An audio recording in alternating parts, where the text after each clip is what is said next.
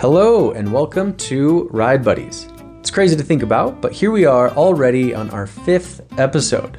And this time, we've got a couple household names in the world of long distance cycling World Tour Pro and alt cycling hero Lachlan Morton, and ultra endurance legend Kurt Refsnider. While they've apparently been corresponding for years, this was as close to an in real life meeting as the two have ever had. In 2007, Kurt swapped cyclocross racing for ultra endurance cycling and is considered to be a true veteran of the sport. He has won and or set records on the Tour Divide, the Arizona Trail 300 and 750, the Colorado Trail Race, and too many others to count. For real, it's a long list. He's also a professor with a PhD in earth science as well as a coach. But nowadays focuses on his role as co-founder of a nonprofit known as Bikepacking Roots, while continuing to compete and chase the occasional FKT. Meanwhile, Lachlan, aka Lockie, has been juggling professional road racing with adventure cycling for the last four years, finding plenty of success at events like the GB Duro and the Leadville Trail 100, just to name a few. Earlier this year, he became the talk of the Tour de France when he rode every kilometer of the tour, including distances between each stage start and finish, solo and self supported. Just crazy, awesome, inspiring stuff. And in this episode, the two talk about falling head over heels in love with off road cycling, some of their best and worst experiences on the bike, wild, sleep deprived hallucinations, and a whole lot more. So saddle up and tune in. You're in for a great ride with these two. Lachlan, it's great to finally sort of have an in-person conversation with Right. you. I feel like we've been messaging back and forth about various things for like three years now, probably. Yeah. I think it's mainly just me asking for advice, but uh, trying to work out what I'm going to go do. and I Um, think we actually probably almost met in person. I think like 10 years ago when I remember I was living in Boulder at the time and I was still a road racer at that point and I just moved from the Midwest and in the Midwest I was like, you know, could occasionally win a race and then I moved to Boulder and suddenly racing against like all the pros that live there Yeah. and suddenly I was like just trying to stay at, like not get dropped in the first like miles of any race but I remember hearing that you and your brother were coming over, and I think you were juniors at the time still. Yeah. And you, we all went to what? What was? There's that not Sunshine Canyon, but the steep road that climbs up the other side from Boulder Canyon. Uh, yeah. Uh, Magnolia. yeah, some Yeah. hill, the hill climb that went up that. That's right. And you finished up in Eldora. Yeah, Yeah. and Yeah. Yeah. So I think we were both in that, and you were like danced off the front as I danced off the back right when it got steep. that was that. But Yeah. I think I think my brother won that race. Um, really, Yeah, yeah, yeah. I think uh, from memory that was like my first ever Pro One Two race, um, and I got smoked. Also, I feel like that was like that was like the height of like the Boulder road scene. I think. Huh. You know, like there was just so many good guys and like so much racing going on at that point that like um yeah that was like also my introduction to boulder racing and i think like at that time i was so hungry for competition that i just loved it. But, uh, it's That funny was- now like more and more here you just see well it seems like all the roads that like i started to find and like two or three years ago it feels like i was the only one on them. It's like now it's just full of bike riders. Huh? Most, on mostly dirt roads and like, like the, the jeep roads and things like that. yeah. Yeah yeah. Which is cool. Like it's it's cool to see that like shift. Um it's definitely like less competitive and less people out there like going for KOMs and that kind of thing um yeah which is not i mean there's still plenty of fast people around but the bike scene here seems to have changed a fair bit Oh, that's that's awesome to hear because it, it definitely started to drag. I lived there for six years while I was in grad school, and started to drag on me in the last few years I was there. That just like everybody rode farther than you or went faster than you, or you know they had something that they did better than you on any particular ride, and, and made sure they talked about that. And So true. It's like I can't like Flagstaff is the big climb from town here that everyone does, you know, like on road bikes. and I just can't ride that anymore. Like it just like takes you back to a point in my life when like I could remember like what time I needed to be at each switchback to like be going fast and like Mhm. there's just too much too much attached to that like old my old self that I just don't go up there anymore. oh, it's really interesting to hear. Yeah. Yeah. Well, so like I think it's so fascinating that you as a pro I mean you've been a pro roadie for a decade at this point, Yeah. more Yeah. or less. And like I don't I've I've sort of cursorily followed pro road racing for longer than that because I, I started getting into the road scene at a very different level from you, but like 15 years ago probably um, Yeah. in the Midwest. And it's like all these you see all these personalities kind of come and go in the the scene and the only ones that have really fascinated me over the years were folks that were doing something a little different from the norm which i'm sure you hear all the time but like your your curiosity for big and ultras and for off-road stuff and for bike packing has just been so cool to see and i really have a lot of admiration for folks that are you know this is their job but they're willing to like try to Right. find find a niche outside that to continue to really be excited about what they're doing and, and find newness so i'm excited to hear a little bit more from from your perspective about like what what is it that's drawn you to those sorts of things Um, I think like it's just kind of like for me, it came out of like a. I was kind of very burnt out on road racing, um, but knew like, like when I was a kid, I was just like to ride my bike, right? And there was like some, like point there when it became my job, and like I was like a very hyper competitive, like, you know, teenager, and just kind of lost that um, love for just like the simple, you know, riding. Um, so yeah, I think like the first like I did like a small bikepacking trip with my brother, and then like, um, sorry, my dog's going crazy. um, yeah, and then like I don't know, I just started like filling up a backpack and kind of doing like point to point rides. Um, more so out of just trying to escape like it was generally when I was in Europe, just trying to get out of like the town of Girona where I lived in, where like um, you know pro cycling was everything, and I'd just kind of like find these little escapes, and I got like a little trailer and started like just riding out to the mountains for a few days, just more like to get away. yeah Um, and then I was kind of like, I, I feel like this is, uh, I mean, it, it totally like rekindled my love for the sport. Um, and then that kind of like, I guess, started my curiosity for like just different like scenes in bike riding because there's so many of them, right? Mhm. um, and I kind of realized that I'd only discovered this like slither of it, and there was so much more to see. Um, and then I feel like once you start going uh, off road um, on bikes, it's pretty hard to go back on the road. um, like it's there's yeah just so much, you know. I, I'm, I've always loved to like basically ride everything wherever I am. Um, mhm. and try and like I'm constantly trying to put together, you know, like my ideal loop for like everywhere I am. Um, Yeah. So like find find all the connections that you could Yeah, potentially exactly. use yeah totally. So that like, you know, every now and then you can show someone this amazing loop that like, you know, they never knew were there. Um, but increasingly that involves just like riding on trails and, and jeep roads and more walking and you know, just like um and to the point now where like I can't I mean I don't have a road bike here in the country. Um I don't really like I love to race on the road because it's it's intense and it's like a very different um very different thing than I normally do, but like I don't really just go and ride road bikes anymore. Um so like yeah, it was it was kind of like a gradual thing that happened and I still like I'm still a fan of road racing. I love to watch it. Um and as I said, I love to jump in there every now and then, but all my interests have kind of like I guess they grew from that, but they've grown away from that.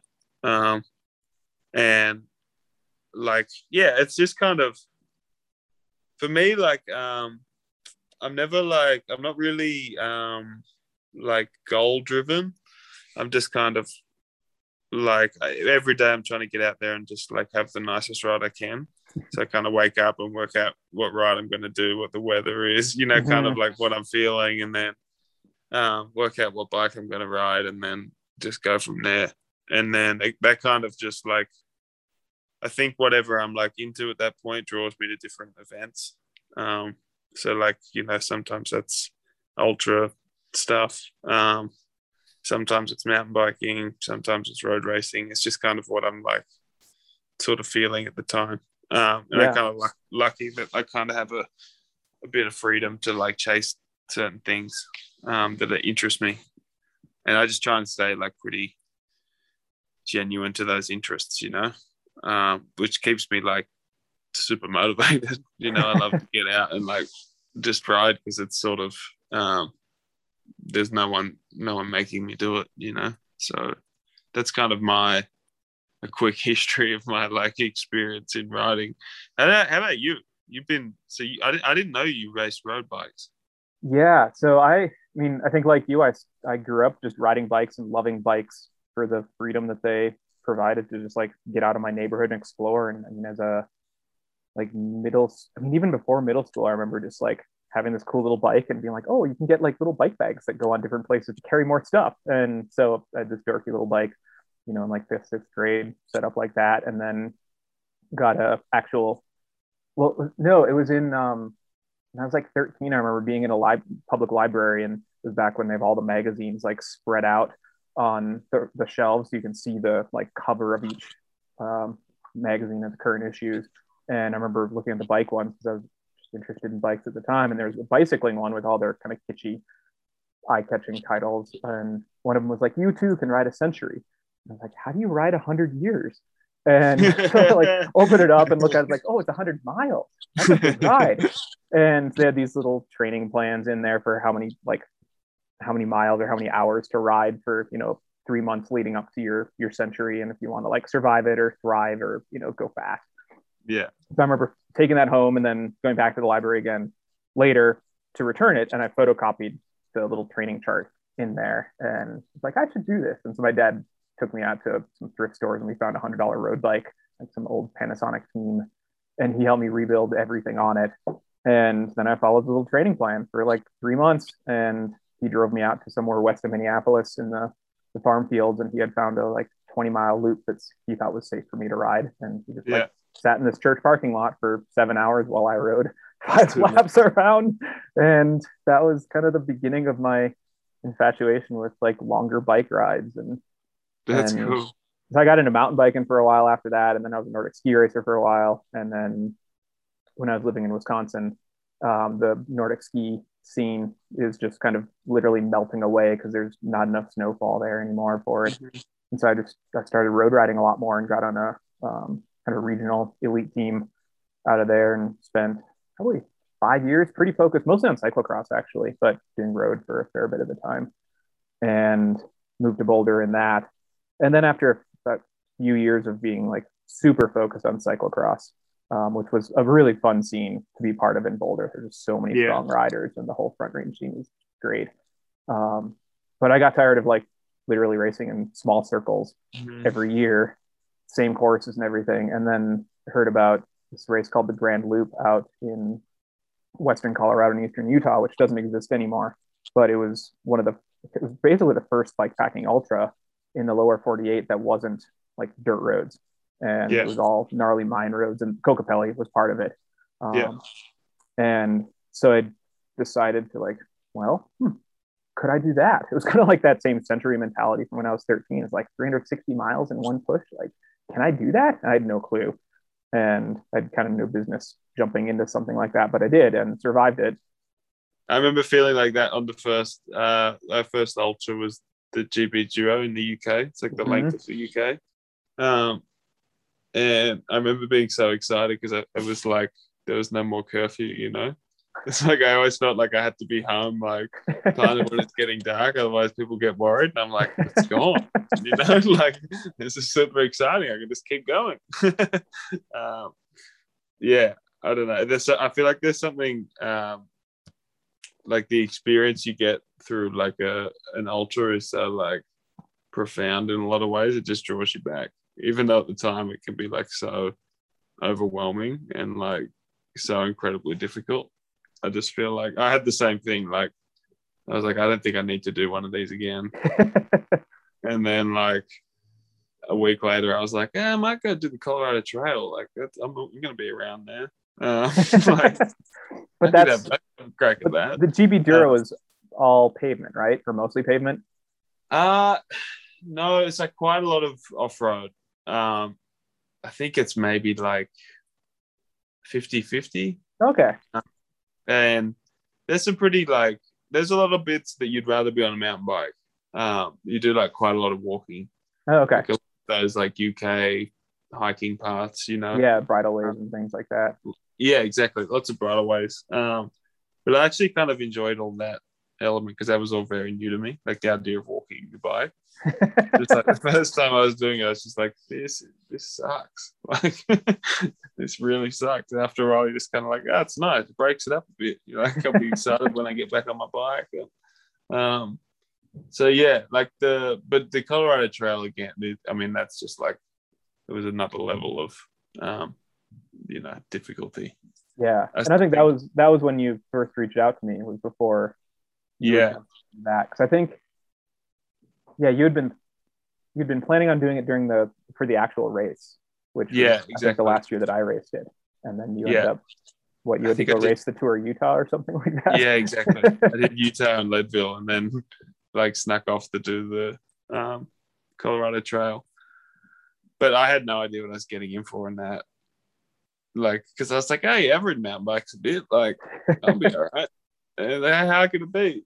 And then after like maybe 12 hours on the trail, I was just like, oh my God, I'm so far, I'm so far over my head here.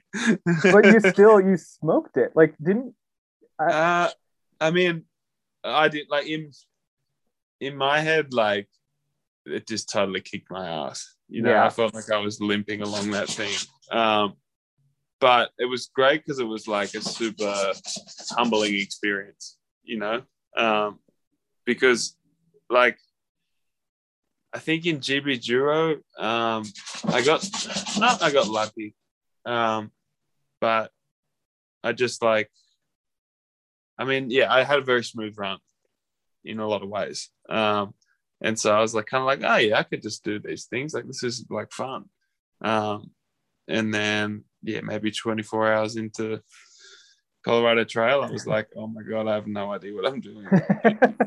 what was the what was the like most in your face element of that that made you feel like um, not feel confident about yourself or your your preparation? I think like the first night, um, I was like at, near the high point there, and I just hadn't done any like real research on the route, mm-hmm. and I was like up on that high plateau there where you just kind of like sitting thirteen thousand feet. exactly, and I was trying to like find somewhere to sleep, and I was like, I can't sleep this high. Like one because I only brought an emergency bivy and like a pretty light sleeping bag, so I was like, it's just too cold. Mm-hmm. Um, and two, like you can't like when you try and sleep that high, you're not going to sleep, you? You just kind of like lie there and listen to your heartbeat really fast. yes, exactly. so, um, I was like, I have no idea, like how, like I was like, I could be up this high for like another fifty miles. I don't know. Um, and I was like, I just don't have enough stuff, and even the lights I brought were just useless. You know, like I could hmm. barely see where I was going. Um, and I was just like, I've really, um, yeah, I'm like way over my head, and I kind of made a conscious decision at that point to be like, all right, I can't push this now. Um, mm-hmm. I don't have like, I don't have the experience to like race this thing, um, and so I basically was like, I need to limp through the next day and then have like a full sleep, mm-hmm. and then at that point, I was like, when I wake up, I'll decide if I keep going. And then I woke up and I was like, oh, I kind of want to see the whole thing now.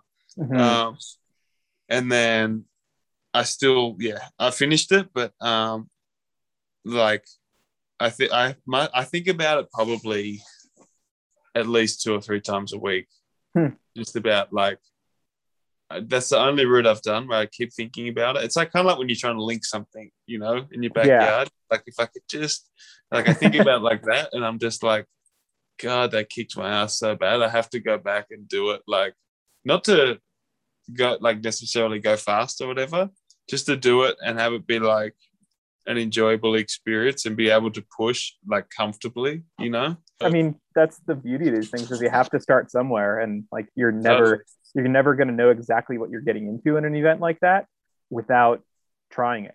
And yeah, you know, yeah, yeah. You can you can there's a threshold to how prepared you can be as a rookie yeah. in, in anything like that. So at some point you just have to dive right in and, and see. Exactly. Um and like I still kind of have that approach of like I never want to be like over prepared to the point where like nothing can happen. Mm-hmm. You know if that makes sense. And that also um, takes away from, from some of the like the, the adventure element of it. Exactly, but then it's sort of like you also don't want to be like reckless. Um, and that first attempt for me was definitely borderline reckless. Um, so I'm just trying to get my dogs out of here. Can you take these dogs? so I got uh, two Italian greyhounds, and they uh, they go through waves of loving me. Uh, one of those is right now, but uh, yeah, it was like when I did the tour thing this year. Um, that was like a very conscious decision before I was like like overnight um, sleep deprivation stuff because I just like I want to be like fully switched on and alert. Yeah. You know? Um, because so for, for anyone that's listening that isn't familiar with this, you want to share just a little bit about what that tour thing was? yeah, sure, sure, sure. Um, I rode like the Tour de France route with all the transfers, um, and like did it in the self-supported style. Um, so it was, I think five, five and a half thousand k, somewhere around in that realm. Um, and like 17 days or so. Um, but yeah, awesome experience. And I guess I was, yeah, the idea was I was racing the tour, mm-hmm. um, which like, uh, yeah, I don't know if you, anyone who has like any experience in that kind of ultra realm, like you're just racing yourself, really, aren't you? there was never like, that's all it is. Yeah. Yeah, and by doing it, it's not like I won the tour. no, but you won doing, a lot of people's hearts, which was awesome. I was to, doing something very different. Um, but yeah, it was that was a cool. Um, that was a really cool experience, um, and it was fun to like. I thought it was, it was cool because, um, you know, like in the ultra world, it's not like it's not that far out there to do something like that, right? like you can you can get your head around that kind of effort mm-hmm. of like all right i'm pushing like 12 hours each day for three weeks um it's like it's big but it's not crazy yeah you know but then you take that effort and you like take it into like the road cycling realm when everyone's mind's just like blown you know they're like how can anyone do that like well a lot of people do um uh, and I'd asked you, I think after you finished that, if if that was your idea. And I think you had said yeah. that it was your boss's idea, but that the self-supported component was yours. Yeah.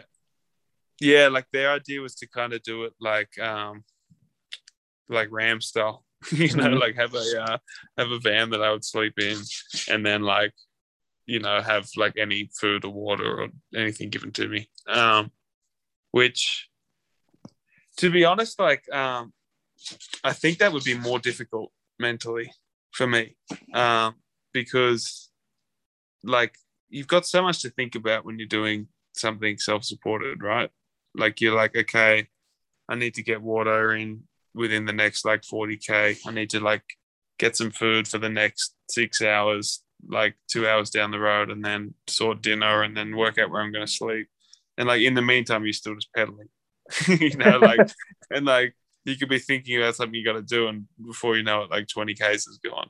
Yeah. Um, whereas the idea of like riding down a road, and anytime you need something, you can just like put your hand up and grab it. Um, or anytime you need to stop and sleep, you could just stop. And that, like, I think mentally that would be more difficult because the only thing you're doing is just pedaling. And then yeah, you don't have to concern yourself with anything else. yeah. Um, so like that was one element to why I wanted to do it that way, and also like I think you just um, like you end up engaging with where you are way more when you do it self-supported. I think you know you meet more people, you get a feeling for like you know the little towns when you're trying to find food or somewhere to sleep. Like you Mhm. just you end up just like actually having a an experience beyond the bike ride. Um, so that's that was like my motivation for doing it that way. Um, it wasn't about like making it harder. you know? well, it sounds like it was actually about making it easier in, Yeah, in a lot of ways. That like totally. And like you, is it no like with weight on your bike, you forget about it after a day, right? Like you get on there and you're like, oh, this thing is heavy. Yeah. But your body adapts so gonna be tough. fast. Yeah. Yeah. And then you forget. And then you get back on a light bike and you're like, this thing feels weird. Yeah. Um, you almost swerve yourself off the road. Yeah, exactly. Exactly. Uh, Wh- What what was the highlight of that that experience for you? Um, to me, I, I like a lot of people ask me that, and like, I just see the whole experience like for as in its entirety, if that makes sense. Mhm. Um, because like, I feel like you get a lot more out of the bad moments, if I'm honest. Um, so like in hindsight, they they're kind of the highlights, like managing. If you're able to manage like the difficult moments, um, they're always that or if you're able to manage it well that's always a highlight for me. Um so yeah i don't i don't like to like pick one point. Um hmm i had like one i've one difficult night when like i ran out of um like food and just like fully miscalculated you know and so i was out of food for like six hours and slept the night and then had to get up and ride the hmm next morning. And um, that was something I've always been like worried about. And then, you know, you, you confronted with it and then you deal with it. And then you kind of like, all right, I'm not like, I'm not going to die out here. Yeah. Like, Yeah. I had that. I had that same thing happen when I was racing the Arizona Trail. The Yeah. first year the race the, the race happened on the full length of the trail. So there were like very few people had biked the full length of the trail. We had no idea in kind of planning for it how long certain sections would take. Like, is it going to be 16 hours between resupply points or like 30 hours? Like, just had no clue Yeah. and so there was one one section that I wouldn't even say I miscalculated. I think I was just a little optimistic, thinking it might be a little faster than it actually was. And Yeah. there's a tremendous amount of hiking on that, and I came up like these six hours shy of Flagstaff with my food, Oh. and same thing. Ended up sleeping the night, and then I still had four hours to pedal the next morning. And I was like, this is going to be a disaster. And I was just shocked at like you know, I was hungry. My stomach hurt from how hungry it was, but I was still able to pedal in just fine. Like Right. our bodies are pretty amazing with what they're capable of. So true. It's so true. And Arizona Trail, that's where you have to, you hike in the end, right? You do the full Grand Canyon. Yeah, when you're getting close to the the northern end of the trail, you have to um, put your bike on your back like a Park Service rules and carry your bike across the canyon, which is like a 20, 23 mile hike, I think, something like that. It's long. It's really Oh, long. that's huge. and it's like you get to the south rim and you look across at the other ones like whoa that's really far away Yeah. and the bottom you can't even see the bottom like so it's it's pretty intimidating to get there but i mean i've done that twice now and that's the only those the only two times i've hiked all the way across the canyon in one one push and it's such a cool experience it's really uncomfortable with a bike on your back but Yeah. it is you know just to do that all in one push and to do both times we're like doing it through the night and just being down That's in there crazy. and- yeah it's really neat like that definitely is one of the highlights of of that whole race experience for me Yeah. but last time I did it was pushing the sleep deprivation envelope farther than I wanted to, and I was having these crazy hallucinations climbing out the North Rim where you're like on the forested cliffs and there's these big trees. And so I was hiking up that at probably what three or four in the morning. And and it was like this dead still night, probably 40 degrees. It was really nice, actually, clear skies, as you could see the stars up above. And I'd be walking along, and then a branch, like a huge branch, would fall out of one of the pine trees and I'd literally like jump out of the way, and you're on a pretty narrow trail with a big cliff. and you have a bike on your back. So I like jump on my extremely tired legs and like stumble. It's like, where'd the branch go? Oh shit! and you know, nothing, no branch fell, but this kept happening as I was going up the trail. And my goal for that race that year was to like push the limit, but I didn't want to get to the point of that amount of Yeah. information and just just ended up there on that hike through the canyon and so the whole hike up there was was really wild and then I got up to the rim put my bike back together just as the sun was coming up and started riding and then you're on pavement getting out of the park um, and in the spring there's a snow detour just because the trail is usually under snow there still in May Mhm. and so it ended up being like 30 miles of pavement and I could not stay away because literally just like swerving back and forth on the road falling asleep on the bike and so I laid down and set my alarm for 10 minutes, I think, and decided, you know, if this works, great. If not, I'm going to stop and sleep for a few hours, which is Yeah. so hard to do because you're literally like 50 miles from the end at that point. Right. So close. And so I set my alarm for 10 minutes and it felt like as soon as I laid down, this raven started calling right above me. And so I woke up with a start and like looking around the tree and there's no raven anywhere. And then my alarm goes off. I was like, well, this is weird. so I got back on my bike and I was actually okay. Like that was enough of a jolt awake. And so I still don't know if the raven was actually there, if that was my brain. Like, come on, you got to just like finish. Yeah, Um, yeah. But yeah, I made it to the end. But that was that was a wild, wild ending to a what mostly was a really fun ride. Yeah, right, right. I've only had like, I mean, I've been to like that sort of point once when I did this gravel race in Spain, Mhm. and I was awake for like two days. Well, not quite two days, but like, I had that same thing in the last like three or four hours of it, Mhm. um, where like, I don't know if you have the same thing where it's like, initially I would see like something, and then it's like a very quick miscalculation of your brain. It makes it something like familiar, I think. Yeah. Like, so like you see a rock, and for me, it's like I always see the rocks, and they become like a suitcase for some reason. Yep. So like, Some yeah, something weird. I, I had one. The lichens on rocks in the bottom of Grand Canyon when I was hiking through would be uh, like Chinese characters, and so I was just seeing these all over on the rocks, and I have no Right. idea where that comes from. But that's so weird. And but I have the same one, and then like the trees always look like um, like uh, military personnel, like lined up, like Mhm. like they're marching or something. Yeah. Um, but I'm like very aware it's not real. If that makes Mhm. sense. oh yeah, But then I kind of got like way further down the track and then like had really strange like like time would pass impossibly slow. Um like I felt like a minute felt like half an hour and I was like, oh my god, I'm losing it. And then I felt like the sky was like a ceiling right above my head and I was like, okay, I need to like same thing. I was like, I've got like two hours to get this done, otherwise I gotta stop. You know? yeah, Um, yeah. In in all the races I've done over the years, I've kind of started to put a a limit on myself. Like I don't want to get to that point anymore because sleep deprivation is like it's it's hard on our brains in Yeah. the long term and so it's like if it's just a few hours of it or like one night of it it's okay but there's you know some people really seem to glorify like dealing with that night after night in tour divide or something like that and Yeah. and it's not not where i want to put myself at this point Yeah, totally. I was I was like interested to go there once to see how it was, and it's not something that like to do again. yeah What's your favorite route? Like for for racing or for touring um either touring. Hmm.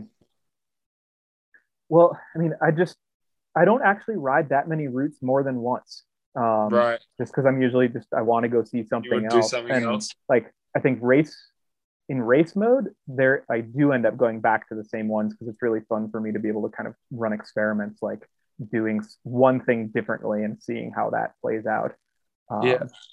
but i mean one i just went with a few friends rode the colorado 14ers route which is like a 200 mile loop 250 mile loop in the central part of the state that has like five bike legal 14ers along the way and I've ridden that twice now, and both times it was so much fun and so exhausting.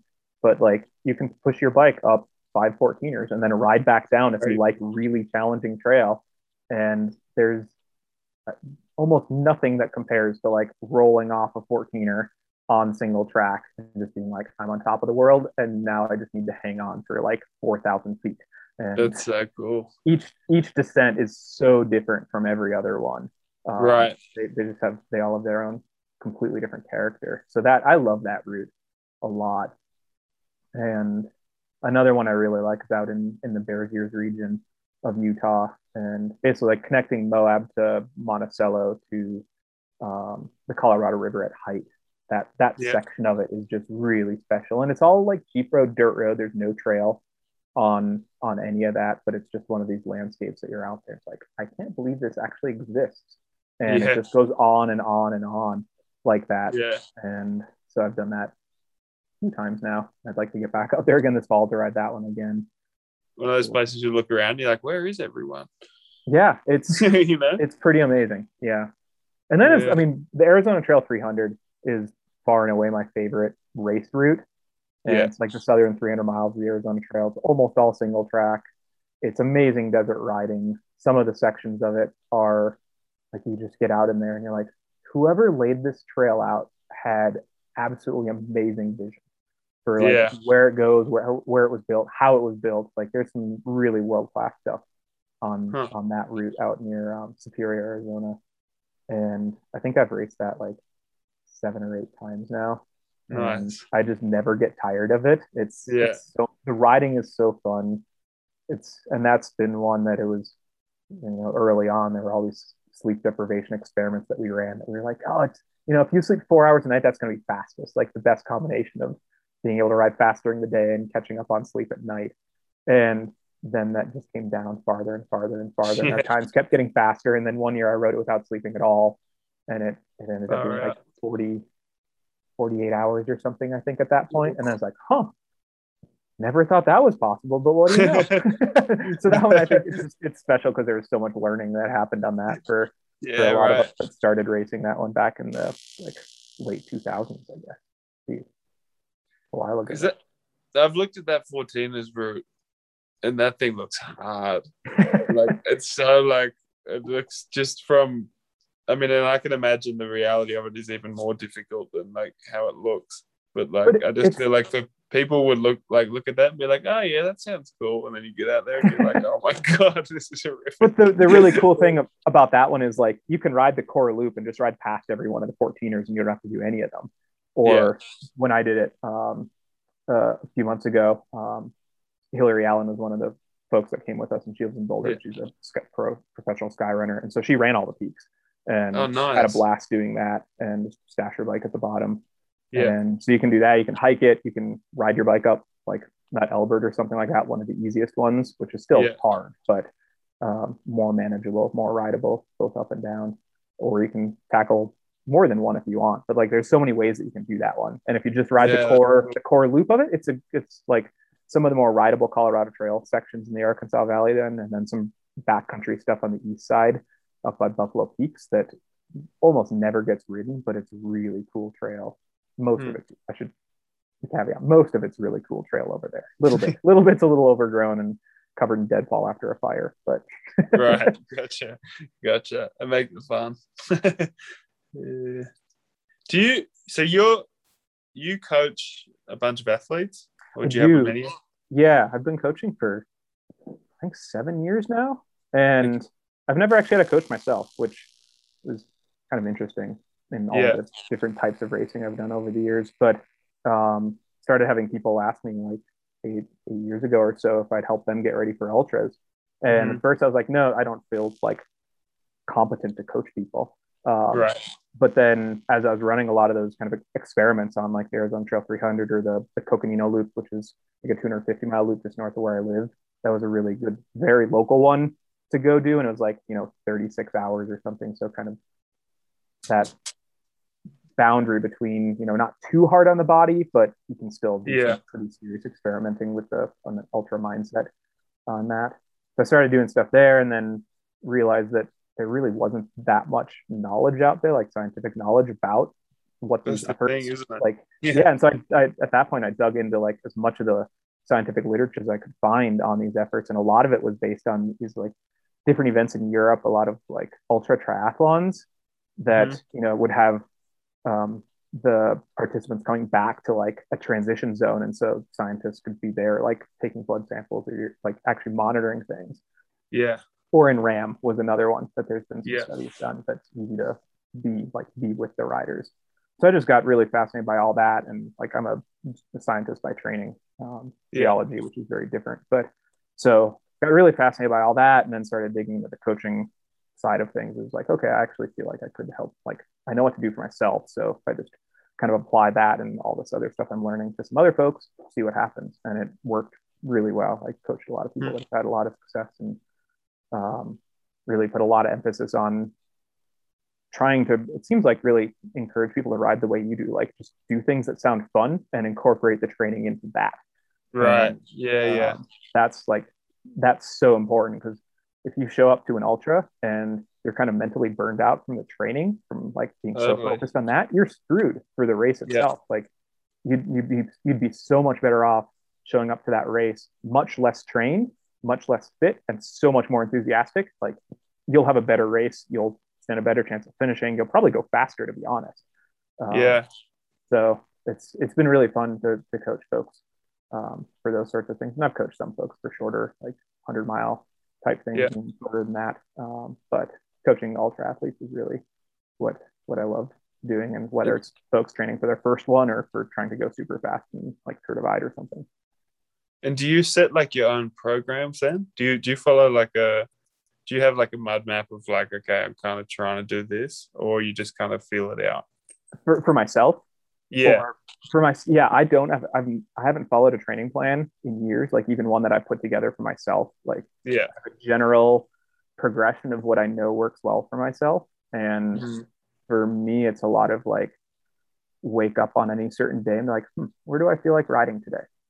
Yeah. That sounds like today's ride. I was like, I want to go ride out on the other side of the Bradshaws, and then think, okay, well, I should be doing this. I should be in quotes doing Yeah. this for, for training in this phase right now. And there's a 3,000 foot climb toward the end of that that I can actually work stuff Just into. And Totally. and like I do, a, I spend a lot of time doing intervals on trails, like Mhm. techie trail climbs, which isn't the best way to do intervals, but it's so much fun. And Yeah. I'd rather I'd rather do them poorly and have fun doing it than you know spend all my time on some like gravel road climb going back there day after day to to do Totally. workouts on it and go so up and down it. Oof. yeah Yeah, that's interesting. That's kind of a very similar way to how I approach riding training. do you have a coach Uh no. is your is your team okay with that Uh yeah, I I uh so I had no coach for like two years, and then at the end of last year, um, I started working with a coach from the team. Mhm. So the first like four or five months of this year, I guess, I was coached. Um, like, and we had a very good. It was more like two days a week. He was like, "Okay, try and get this in." Like I understand that, like, and that was like as as far as we could really get. Um, and then um, I I just, to be honest, like um, I just don't do well with like structured training, Mhm. um, and I can get more more out of myself if it's not written down, you know. Um, and same thing, I kind of get motivated just by different routes I could do. Um, Mhm. and like different places to ride. And then I've just gotten better at being like honest with myself in that like I'm like, okay, I could probably get this much out of myself today, or I do actually feel good. Like Mhm. it's okay to push, or I'd really love to do this ride, but like I'm struggling to get out of bed. Um, so I've gotten better at that, um, which I think has ultimately just helped me like perform better, probably. Um, like, and there's a lot, and there's a lot of people who do well with like really structured stuff. Um, I think a lot of people really do thrive in that, like not having to think about what to do. Like somebody just tells them, go do this. And if, you know, if that's a coach that knows the person well and can give them really reasonably challenging workouts and yeah, like recognize when recovery is needed and when easier rides are needed, that works really well for Totally. so many folks. But I don't, yeah, I think I'm, I mean, I've been coaching myself for so many years now and I still don't have a great idea what I'm going to be capable of on certain days. And yeah, exactly. So if, if I suddenly feel really good and I can go out and do, you know, long intervals at the end of a six hour ride, it's like, sweet. I never would have told myself to do that if I was coaching myself, but it worked out and that's great. Um, yeah, yeah. Yeah, yeah. That's so true. And like, and vice versa. I feel, yeah, like sometimes you need someone to tell you to slow down, but I always feel like you you're actually capable of a lot more and a lot of coaches are quite um not afraid everyone's just errs on the side of caution a bit mm-hmm. right yeah because it's yep. like it's definitely easy to do too much um and but sometimes like you kind of like need to just go out and see what you can do mm-hmm. yeah you know and you, you often like you surprise yourself like you said like riding two days on the uh arizona trail like if someone prescribed that to you, you'd be like, no way. exactly. Yeah. Oh, totally. but, but, you're like, when it's your own decision, you're kind of like, well, I'm just experimenting on myself here. And then, you know, there's quite a bit, quite a bit of like uh, progression that can happen there, I think. Yeah. Exactly. Yeah. I just, I just find it interesting because like a lot of people, um, because I've never done any specific like ultra training I just do a lot of hours because I like to ride a lot, you know. Mm-hmm. Um, so, like even like you said, like before the tour thing I did this year, I didn't ride for ten days because that exactly that I'd like come out of a huge racing block and spent like a month on the road and was kind of mentally just like I don't feel like riding. Mm-hmm. Like I'm about to go and ride around France for three weeks. So I was like, what's the best training I can do? And I was like, the best training you can do is just to do nothing until you get there. So you're super excited to go right. I'd be interested to hear your opinion on this, but like, I feel like the you come into like the ultra world and you're like, I'm going to carry all this stuff. And for me, like, I'm coming from road racing. So I'm like, I need to carry as little stuff as I can. Mm-hmm. Right. You're like, I need to like, like a light sleeping bag. Like, I just need like you know, I can get stuff if I need it. And then you start and your bike's heavy anyway, right? It doesn't matter like three or four kilos either way. For me, I think mm-hmm. like it's just more or less the same. Um, but if you don't have something, that's all you think about. And you're just like, oh God, I hope I don't like, I hope I don't slice this sidewalk because like I mm-hmm. decided I wasn't going to bring that extra tire or like yeah, I hope it doesn't get too cold because like I only brought like the medium weight jacket, and I feel like for me anyway, I you waste so much time just like being a bit stressed about it, mm-hmm. like that. I realized like for when when I did the tour, I just brought everything. you know, I just and then so yeah, and then you have this confidence knowing that like whatever nature throws at you or whatever situation you have to deal with with your bike, you know, within reason, you're fine with. And then you can, yeah, leave all that, all those concerns behind and just know that you're, you're set. And yeah. Yeah. Yeah. That's, that's like, uh, that, that's my conclusion now is that like, if you feel, if you're second guessing something, just take it. Or like, if you're thinking like, uh, should I run like a heavier tire? Just, just run it. You know yeah. what I mean? Like, uh, I totally agree with that. It took me quite a few years to come to that same conclusion. Like, or the first couple times I raced um, Tour Divide and Arizona Trail and things like that, I was, you know, trying to get my weight down as much as possible with what I was carrying. And so skimping on sleep systems, skimping on clothing, that sort of thing. And then you end up just like cold, which stresses you out and stresses your body out. And in Tour Divide, especially when you're out there for two plus weeks, that's a lot of right. sleeping outside. And if you're just like waking up shivering, that's your body's not re- like your body's doing the opposite of recovering. Like you're you might as well be riding. yeah. And so I think like from one year to the next in that race, um, the amount I carried just steadily increased and like heavier sleep kit, but warmer. And so I was more comfortable at night. And like I was less worried about needing to find like a warm place to sleep or yeah. anything like that. And it was, that was, yeah, just such a kind of a relief actually. And I felt way better. Um, after yeah. every night of being out there with a more comfortable setup. And then the third the third year I did it, I ended up doing it on a tandem, which was the physical physically hardest thing I've ever done. And on the tandem. Yeah. It's all right. It was I mean there's almost no technical riding on that route. So that element of it was easy. But I was like, oh we'll like we'll go solo up the climbs because it's gonna be hard and we'll fly on the descents and we'll make up ground on everyone else in the flats. and it was more like just get up the climbs, survive the descents, and then recover on the flats. Yeah, it was like everything about it was hard, um, physically hard, and man, Uh, that how, how much did that? How much did that rig weigh? Like by the time you had everything on there? I don't even know. There, I mean, there's, there's you'd need like two scales or something to weigh it. Oh um, yeah, I, I don't. I mean, it, the bike itself was probably 45 pounds, Yeah. and then gear for two people on it. I mean, it was probably Okay. 90, 90 pounds with like a bit of food. And What sort of brakes? You need some. You need some. Like, yeah, we had like we had a dual crown fork, like a hundred millimeter dual crown fork on it from White Brothers, and um, one of those Rohloff internally geared rear hubs, which was awesome because it meant that I could just like shift without having to tell my partner that you know back off the pedal kind of thing. And then I think we were just running XT mono XT brakes, but with Yeah. like downhill rotors big on rotors. there. Yeah. And yeah, it took us like two days to run through the first set of pads. And it, it- yeah, it was it was an adventure, and just it was really interesting to try to like legitimately race an ultra, but with another person, and seeing how like your rhythm through the day, energy wise Yeah. and enthusiasm wise, and everything, is probably never going to match the other person's, and so it's just Yeah. like you know you'd have like an hour where you both feel really good and then three hours where one person feels great and the other person is just like in an energy low or like hasn't been eating enough or something and so then the person that's working that's feeling good works a little harder to try to you know keep pace up and then they just wear themselves out and then the other person feels better and it's just like it, Totally. yeah That would be. Yeah, I, I could. I don't think I could manage that.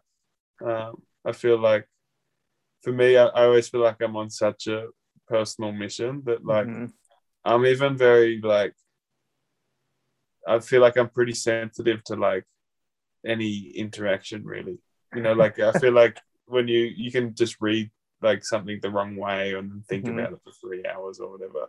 So like I try and keep my contact down to like I maybe speak with my wife once a day.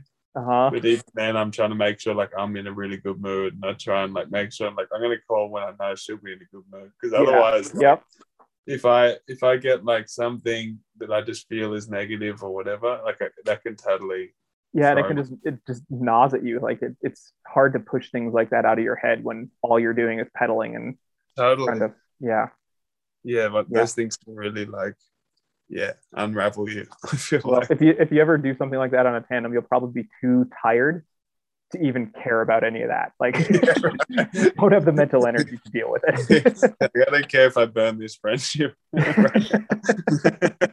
gonna get this done. uh, are you gonna do any more um, of the like fat bike stuff? Like I did a lot in that. I well, I have no set plans for that. Right. Like, those were really just a strange set of circumstances. Like, I live in Arizona, which we don't really have winter here, or at least there it snows and then it's gone in like a week. And Yeah. so I'd always I'd watched and marveled at the Iditarod Trail racers for like 15 years. And there's a really talented um, journalist from up there that would write like article updates about the races as they go on as, as they went on. And so I'd read those every year and marvel at what the riders and skiers and runners were pushing through and never envisioned myself doing it. And then a few years ago, my teammate Kait Boyle was in a really bad car crash on Christmas Eve and up in Idaho. And so I drove up there um, to help her out after that. And I got there and she was still in the ICU and like drugged up. And like the second thing she said after I got there was like, Are you to do JP's race? And I was like, Wait, what?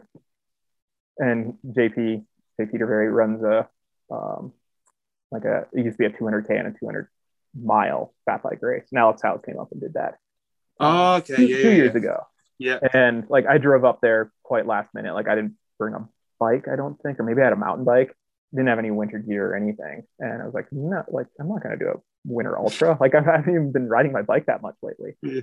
And then pretty quickly, everybody in the valley that knew her, knew me, was like, oh, you can borrow my bike. I've got boots. JP was like, oh, just come over to my garage. Like we'll get you set up with everything you need. And it was like to the point that I couldn't say no. Yeah, And- I have to do this thing now. yeah and so i did it and it was like i was so out of my element the weather was decent for it um, but like 200 miles on snow is hard um, Yeah.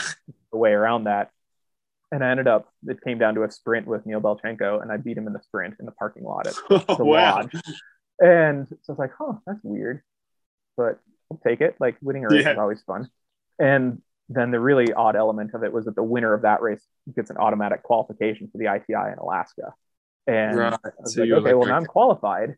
I'm in no way like skill wise qualified to go up and race in Alaska, but I had it in to like do the race. And so Yeah. that was kind of too something I couldn't pass up. And so I went back to Idaho the next winter and spent a while training and doing some winter camping and had Kait teach me some more stuff about winter camping because she's done so much of it. And um, then felt comfortable enough to go do the race in Alaska Sure. and it was awesome. The race was such a cool experience.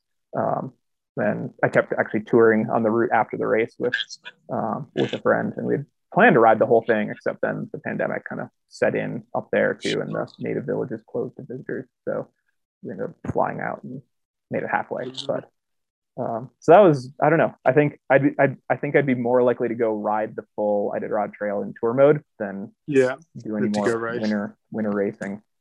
But For me, it's just like that's the ultimate expert level bikepacking. I feel like you I- know, it's just like I mean, I've been I- asked about that, and I'm just like, there's no way. Like people don't understand how much more difficult it is. You're just like there's there's so much management, right? And I think that's the only reason I was able to be successful in those races was that like the self care side of things I had down. So like Gotcha. taking care of myself and like feeding myself and all of that, like I didn't have to put any energy into. It was all second nature.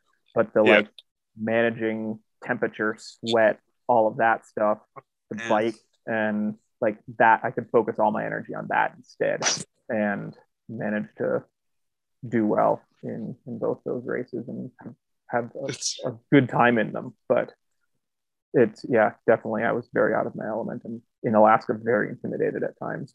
Like yeah. it got, it got down to like minus 45 degrees Fahrenheit in in that one, which I had never I'd never been in temperatures below minus 25 and I don't think I'd ever ridden in temperatures below like minus 10.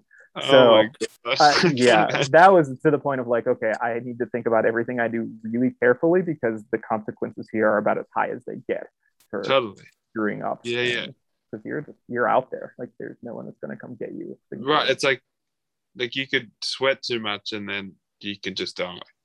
yeah, and like that whole that whole progression could happen in like 30 minutes or something like Yeah. that. And if you fall behind on calories, that just accelerates that whole process even further. Yeah, so it's, sure. yeah, it's just consequences are really high. So And then even like getting to where your food is, right? Like trying to get your gloves off, and I can't imagine. Man. That's yeah, it's there's there's so many little things that just end up being hugely really challenging, big. and you have, you you have to think about that carefully. Like, okay, I need to eat a snack. It's minus 45. How do I eat my snack without getting frostbite? Sure, yeah, legitimate concern. But it's Um, awesome. I'm glad I did it once, and I think tour mode up there was really cool because like the the sled dog race was going through, and so we could actually Yeah. like stop and talk with the mushers and hear cool. like hear what they were going through. Like that's its own like next level ultra endurance type thing. Different thing. Imagine like trying to race a sled dog team through the night for like 10 days or however long it takes them, and you have to take care of your entire dog team and yourself yeah but the dogs come first and so it's like it was wild seeing just what what those folks go through and what they put themselves through and how that compares to like ultra bike events and it made ultra bike events seem pretty tame in, a lot of ways totally, totally. There's always something more, right? yep there is but Just i when guarantee you did something big, you're like, oh man, I didn't even scratch the surface. Yep. There's so much out but i guarantee you'll never see me racing a sled dog team not uh, yeah, Oh. not for me yeah. cool well this Sweet has been man. fun at some point we need to meet up for an actual like on the ground adventure uh, Absolutely. that'd be a lot of Yeah, fun we should make it happen this uh this winter. I don't think uh I don't think I'm going back to Australia anytime soon. So yeah, it sounds like it might be hard to get back in or hard to get out if you do get in. yeah. Yeah. yeah, It's just not really on the card. So I think uh I think I'm going to be around all winter. So a Cool. desert desert adventure sounds good. That'd be fun. Yeah, let's let's stay in touch about that. It's I've got Sweet. nothing specific in the plans after the next six weeks or eight weeks. So, Sweet, me neither. Sounds good, mate. cool. Well, thanks for chatting. It's great to catch That's up. it. Thanks for the chat, and right, uh, catch you soon. Yeah, take care, man.